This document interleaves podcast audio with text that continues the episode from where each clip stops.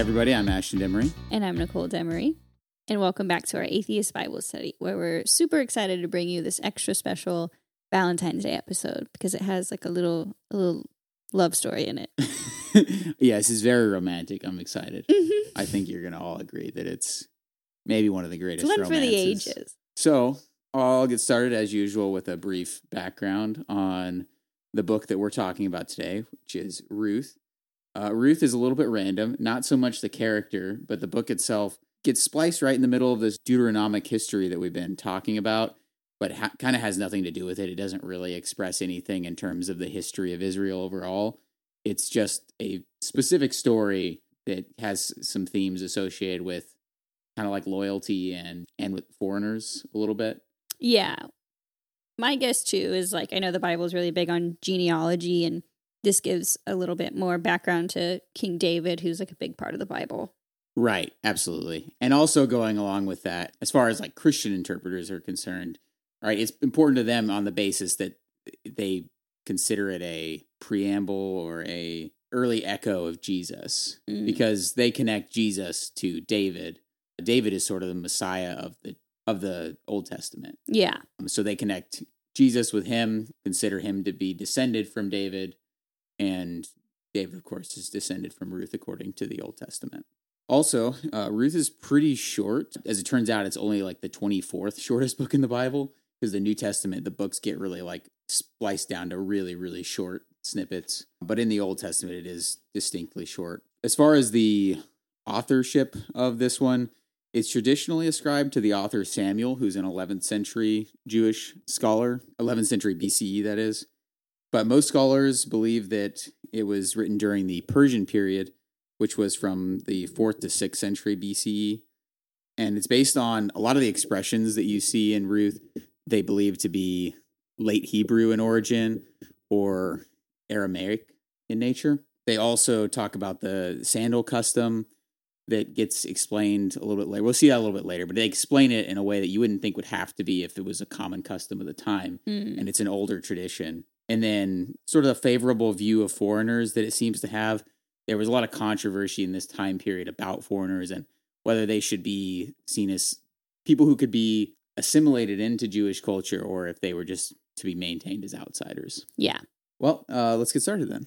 Okay, so our story starts off with Elimelech and his family. So he has a wife who is named Naomi, and he also they have two sons together named Mahlon and Chilion. Chilion.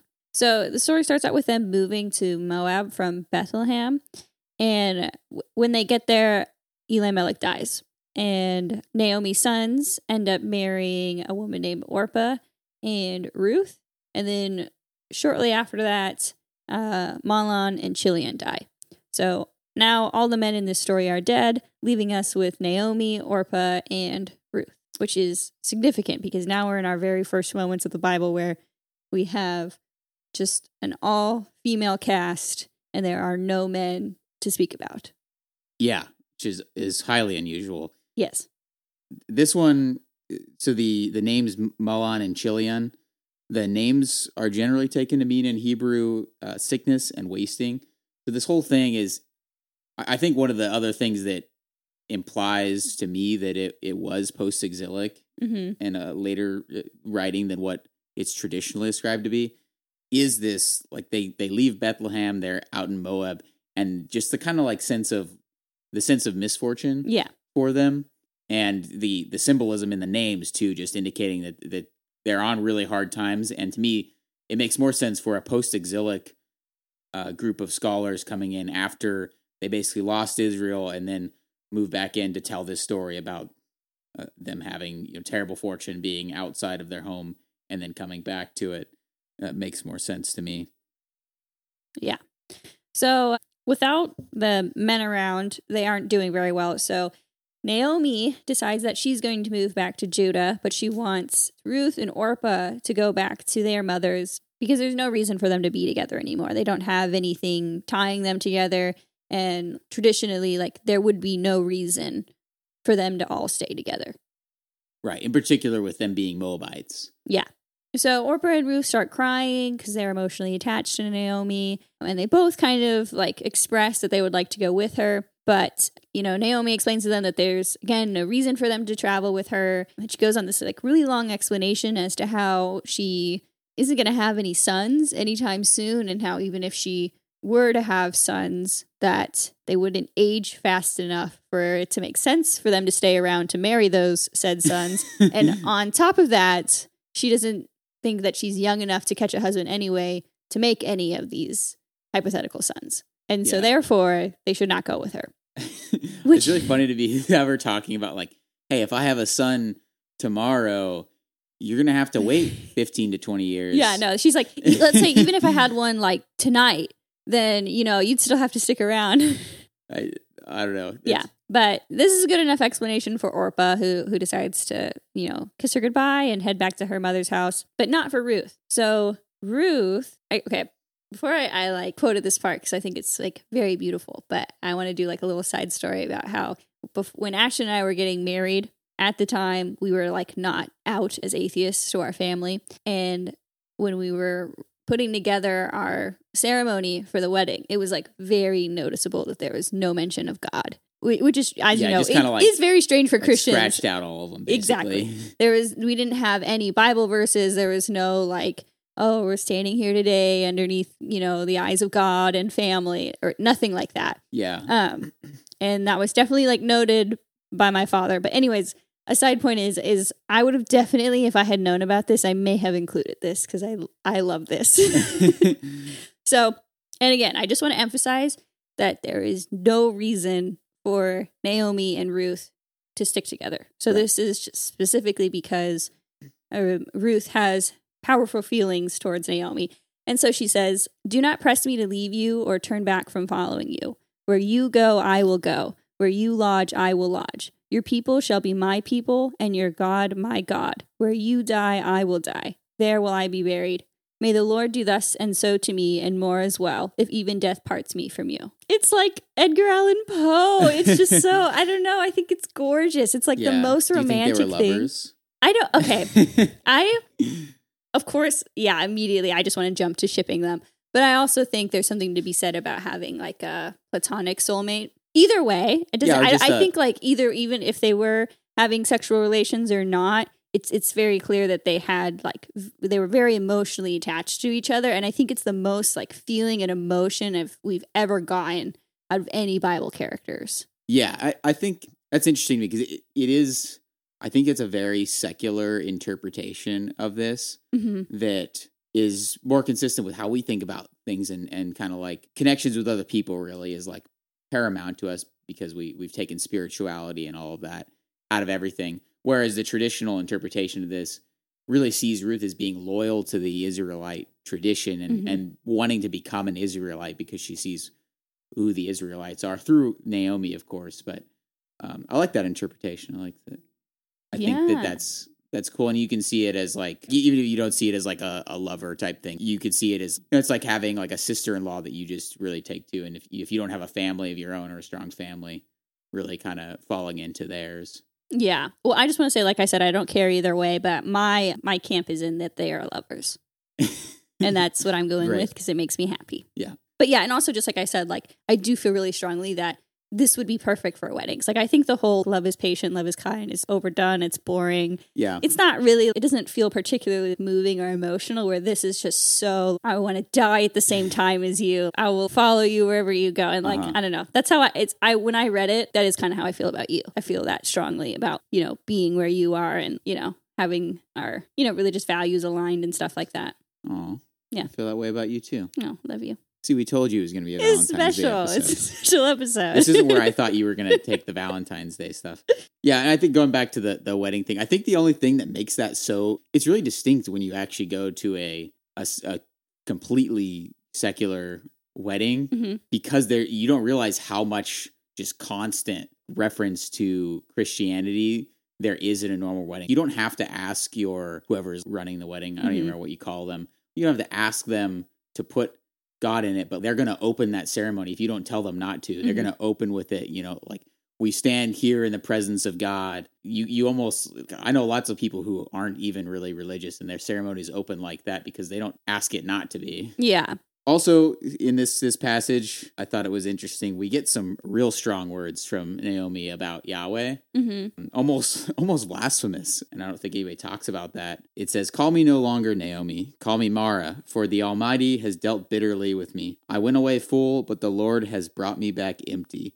Why call me Naomi when the Lord has dealt harshly with me, and the Almighty has brought calamity upon me?"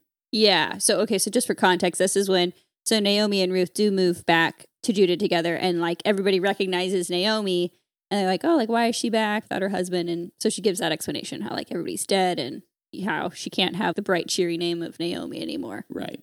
And when I was reading explanations for this passage, there is a big emphasis on them like coming from from tragedy. Okay, so now that they are in this town together, they are trying to figure out, you know, how they're how they're going to eat, how they're going to survive. So they decide that Ruth is going to go glean in some fields. And did you want to give an explanation of what uh, gleaning from a field is? Yeah. So in ancient Israel, we've talked a little bit about this in you know Leviticus and a lot of uh, the law-based books of the Bible. It talks about if you're a farmer, you have to have these sabbatical years, and then you also have to leave some of your crops, like things that have already fallen off, or or the edges of your crops. You have to leave those for the poor and for foreigners to come in and and eat from, right? Because they have no other means of of providing for themselves. Mhm. So that's really what this is. It's an activity that's reserved for the poor. The farmers are not harvesting from the edges of the crops, and they're not picking up any of the stuff that drops or that they just miss. Mm-hmm. And Ruth is coming through, and she's just following the farm laborers. And as they drop things, or as they just forget to pull things, she's gonna pick those up. Yeah. Interestingly, when so when I was a kid, my great grandma and I used to go down to a place called the Gleaners, Mm-hmm. and I didn't really know what I had no idea, like didn't understand the reference at the time. Yeah. I just thought their name was the Gleaner, like that. That was like their family's name, Yeah. and it was like a house down the street. And in their backyard, they'd have like a bunch of produce that they'd sell real cheap, Yeah. or uh, maybe even gave away. I don't really know. We'd go down on her like little little scooter thing, and so what that was is they they were referencing this. They Yeah. are a program that is meant to help out like seniors and stuff by providing for really cheap uh, produce and to help you know farmers get rid of all of their produce. And there's a lot of programs like this throughout the country. Like a lot of food banks will call themselves like gleaners of whatever because they're referencing the Bible and they're you know servicing the the poor or the or elderly in their food banks. And I just thought that was interesting. I, I had never realized that. And I just like saw the word and I was like, that sounds really familiar. And that's that's what it was. Yeah, I have a similar story. When I in high school, when I was in Key Club, we, you know, of course, did like volunteer activities to look good for colleges and stuff. And one of the things that we did was we helped. Um, I don't remember the exact name, but I do remember that Gleanings was in it, and um, we weren't, or I wasn't picking up fruit off the ground or picking off the trees, but we, I was like cleaning out buckets where they had like shipped the the fruit somewhere and they had I don't know they smelled really foul because like the fruit had like rotted in there. Oh, no. yeah, so I spent like a whole day just rinsing out like buckets and stuff and doing that for Key Club. Wow. Yeah. Yeah. I mean, like in all fairness to to Christians, you know, th- there are things like this that are really, I think, good uses of spirituality or like interpretations of the Bible and you know your religion. Being inspired by things like this to do something. To, to do something charitable or like to f- find a place where some people are being like missed out like seniors that, that are not kind of overlooked Mhm. and help out and fill in in that way so you know it's nice when it does Inspire good behavior. yeah, yeah, and I, I mean, I think some groups of Christians obviously you know, stick to this stuff and kind of like ignore the worst parts of it more often than but other groups obviously do. Mhm. So. all right, so so Ruth is out gleaning in the fields, and she just so happens to be gleaning in the field that is owned by a man named Boaz, and he who also turns out to be somehow related to Naomi, but they don't know this about each other yet. So Boaz uh, takes notice of Ruth gleaning in his fields, and he asks a servant about her, and the servant explains to him that that's Ruth, and she's come with Naomi um, because Naomi lost her husband and both of her sons. And so they start spinning this tale of, well, not spinning a tale because it's true, but of Ruth's loyalty to Naomi in the situation, how she's chosen to take care of her mother in law and help her out when she really didn't have to. And so this makes Ruth look like very admirable uh, in the eyes of Boaz. So he has sort of been admiring her while she's working. And then he approaches her afterwards and tells her that she shouldn't go to any other fields, that she can glean with his women and drink his water. And he's he's like very generous with her. And so she throws herself on the ground and asks her ha- sorry, and asks him why he's being so generous towards her when she is in fact a foreigner. And so then he gives her the explanation of how it's because of she's how she's been so loyal to Naomi and she's been brave to leave her homeland and come to a foreign place. And so she tells him like like may I continue to find favor in your sight. And then so then Boaz takes it further and invites her to dinner. And again, he's like super generous. Like he keeps refilling her plate so she eats until she's full. She also gets to like dip her bread in, in some wine. And then he announces at dinner, tells his men at dinner that she can glean among them, so like closer to them, and that they should even pull some handfuls out for her because she's gleaning barley. And so he's like Mhm. kind of telling him, like, oh, like go ahead and like drop extra for her to pick up. So she goes home with like a full, you know, amount of barley, like a Right. good, like more than you would expect to get from gleaning. And so Naomi asks her, you know, where she was gleaning at, and she tells her, uh, um, you know, about Boaz. And Naomi, you know, connects the dots that, oh, that's actually like a pretty prominent relative of mine. Maybe we can use this to our advantage and kind of work this in our favor.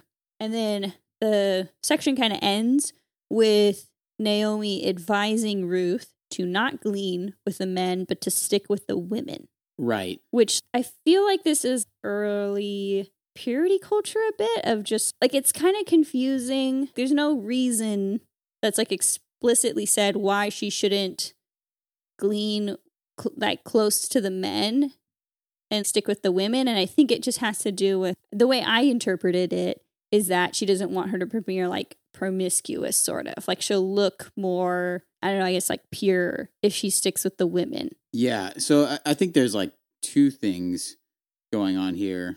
So I think on one hand there's an acknowledgement here that that rapes happen, Mm. and there's a concern that she could be a- attacked by a man or, or raped, and you know, there's an acknowledgement that if that did happen, you know, there's no there's no real consequences for Mhm. the men for doing that. So she kind of needs to just avoid them in order to prevent that from happening. Oh, okay, that makes sense. Um, so Boaz, he he kind of does the same thing. He says he has told his men not to bother her. hmm Right. So so part of this is you know if you find favor with the the landowner, you have a little bit of protection Yeah. from uh, being bothered.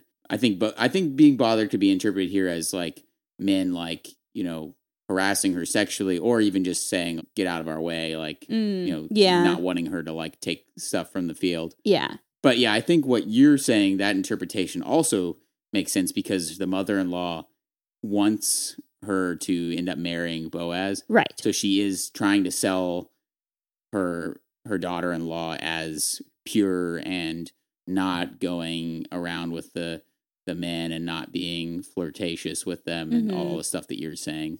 Yeah. is there is potentially there too. Yeah. And to go unnecessarily like deep into things just because it's fun.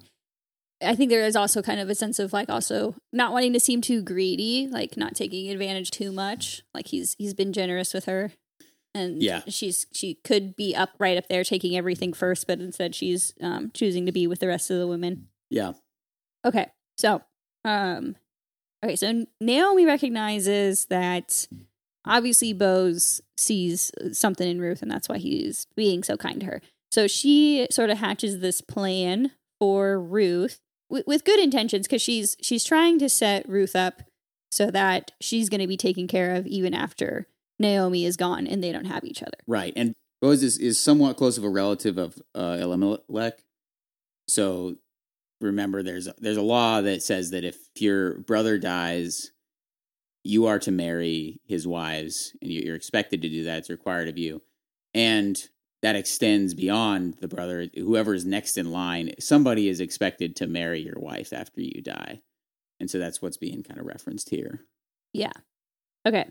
So Naomi tells Ruth that Boaz is going to be at the at the threshing floor tonight. So Ruth needs to like wash up, anoint herself, and put on her best clothes.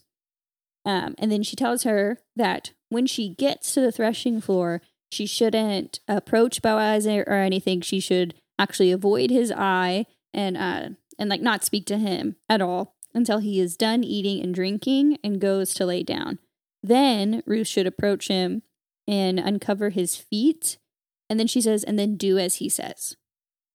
So Ruth does all this. She, you know, washes, puts on her best clothes. She goes to the threshing floor.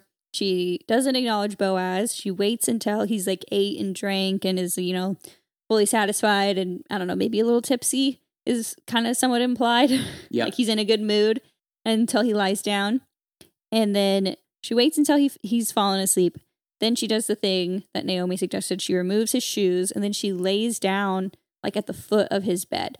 So then Boaz wakes up at midnight with uncovered feet and a woman lying at the edge of his bed. He asks her who she is and she, you know, tells him that like it's it's me Ruth. And he is he's very happy to see her and he expresses that what she has done is a great act of loyalty and that this has been better than anything else he's seen her do before. He mentions that he he has noted that she hasn't pursued any other man, rich or poor, which is also I had that theory about Naomi not wanting Ruth to be with the men because Boaz would notice that she isn't around any other men. Right. And he has noticed that. So he basically tells her that he's down to do this, like he's down to marry her. Um, but he does know of a man who is more next of kin than he is. So to follow tradition, she needs to ask him first, this more next of kin guy, if he will marry her and take her inheritance. Yeah, he's basically like, not it. and so he gives her some barley to go home and uh, sends her on her way.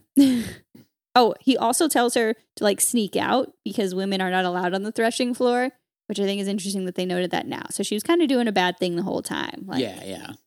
I think that that felt clear to me though. I, I don't know. It felt like Naomi was was sending her to do something shady. Mm-hmm. So yeah, I, this is. I mean, this is what I thought you were talking about when you said this was Valentine's Day Oh, episode. um, No. even though it's not a very like, like the whole marriage thing, and you know, even though it's not a, it's clearly not a very good love story. no, that's yeah, it's not. But, what um, Th- this is like an interesting thing here that's a little bit controversial. So she is sent by Naomi to go uncover his feet and lie down and wait for him, right? And then she does, and then he wakes up and she tells him to pull his cloak over her because he's her next of kin. And there's debate about what this means, right? The uncovering of feet feet have in other parts of the Bible been used as a euphemism for a penis or for just generals in general, Mhm. and that it could mean that she was supposed to have sex with him. Yes. right? Naomi, in this interpretation, Naomi's sending her, and you can see a lot of hints at this. yeah, Um, when you read it, right? She says to wash and anoint herself, right? Clean herself up, put on perfume, put on her best clothes, and go down to the threshing floor. where she's not allowed to be at. Right. Yeah. Not make herself known to him until he's finished eating and drinking. And like you said, there is a suggestion that he is in a, he's in a contented mood to imply that he is he's drunk. Mm-hmm. And then right, she comes in stealthily, uncovers his feet and lays down, right? It doesn't really make a lot of sense to think of that literally.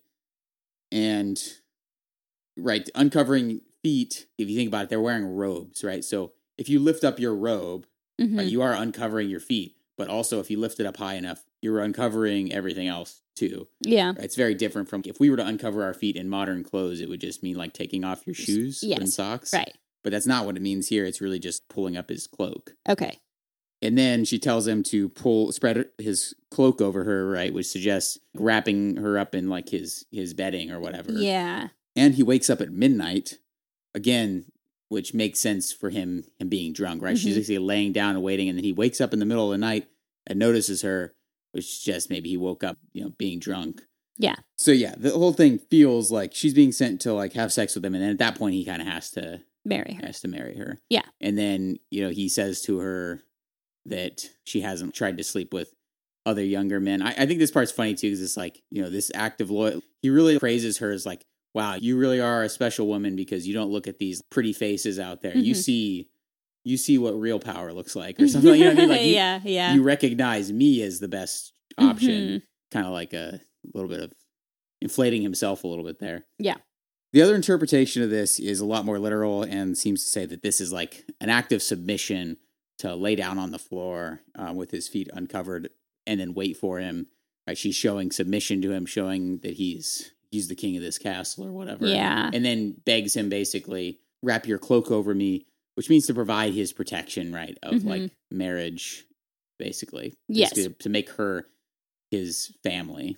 Yeah, I think both are valid interpretations. Yeah, I think to me the the sex makes a lot more a lot more sense. hmm Yeah. Okay. So Ruth sneaks out with her arms full of barley, goes back to Naomi, tells her what happens.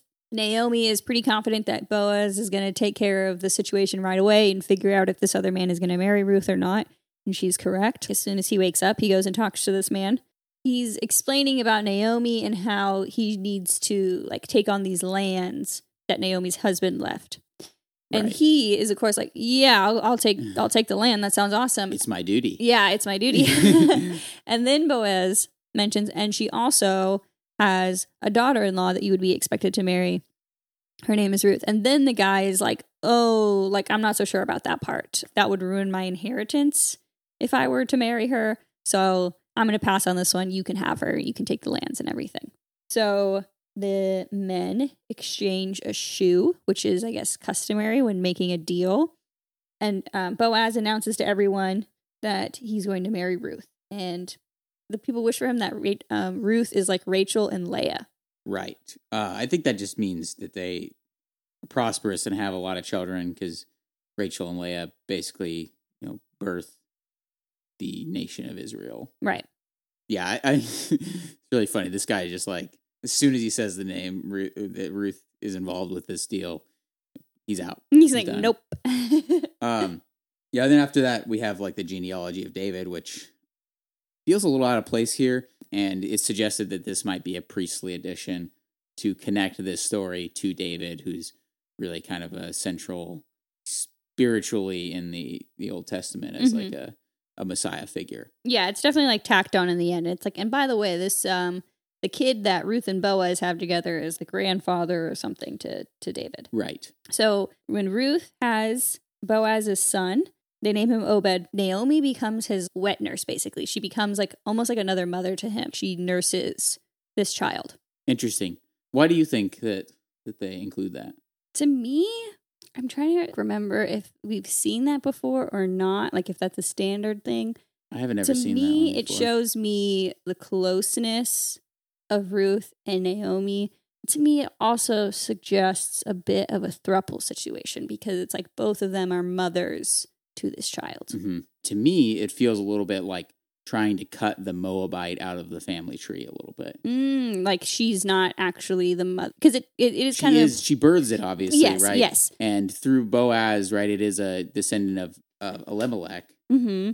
So it, it seems to me that they're saying, right, she she birthed it, but it basically becomes inherited by Naomi in Mhm. the Jewish tradition and and sort of is truly Jewish. Yeah, Is truly an Israelite. I could see that. That's what I see from that. Yeah, that I can see that too. So as far as themes overall, you talked a little bit about you know Boaz really he really praises her for her loyalty to Naomi and then he praises her again for her loyalty to him hmm and that's really the central theme of this is loyalty right ruth is loyal to naomi and to the israelite tradition she decides i don't want to be a moabite moabites are garbage they're you know descended from incestuous people and stuff like Mhm. that i'm gonna i'm gonna be an israelite right? Yeah, I think it's interesting. Loyalty is really all about perspective yeah, because, from Moabite's perspective, obviously she's a traitor. yeah, She decided she, you know, she betrayed the Moabites and left them in favor of being a an Israelite. hmm And I, I, I think of it in terms of you know, Christians. I've seen praise.